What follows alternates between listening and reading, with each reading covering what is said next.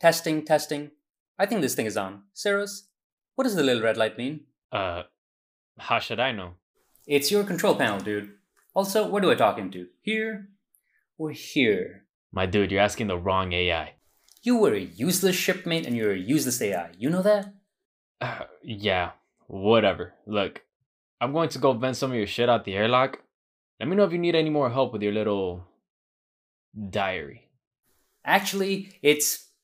Well, okay, I'm not even sure what it is. I just thought it might be good to talk, like out loud, you know, to someone other than Saros.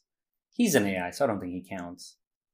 A couple of years alone in space really starts to get to you after a while.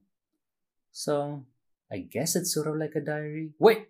No, delete that. It's not a diary. How do I cut the.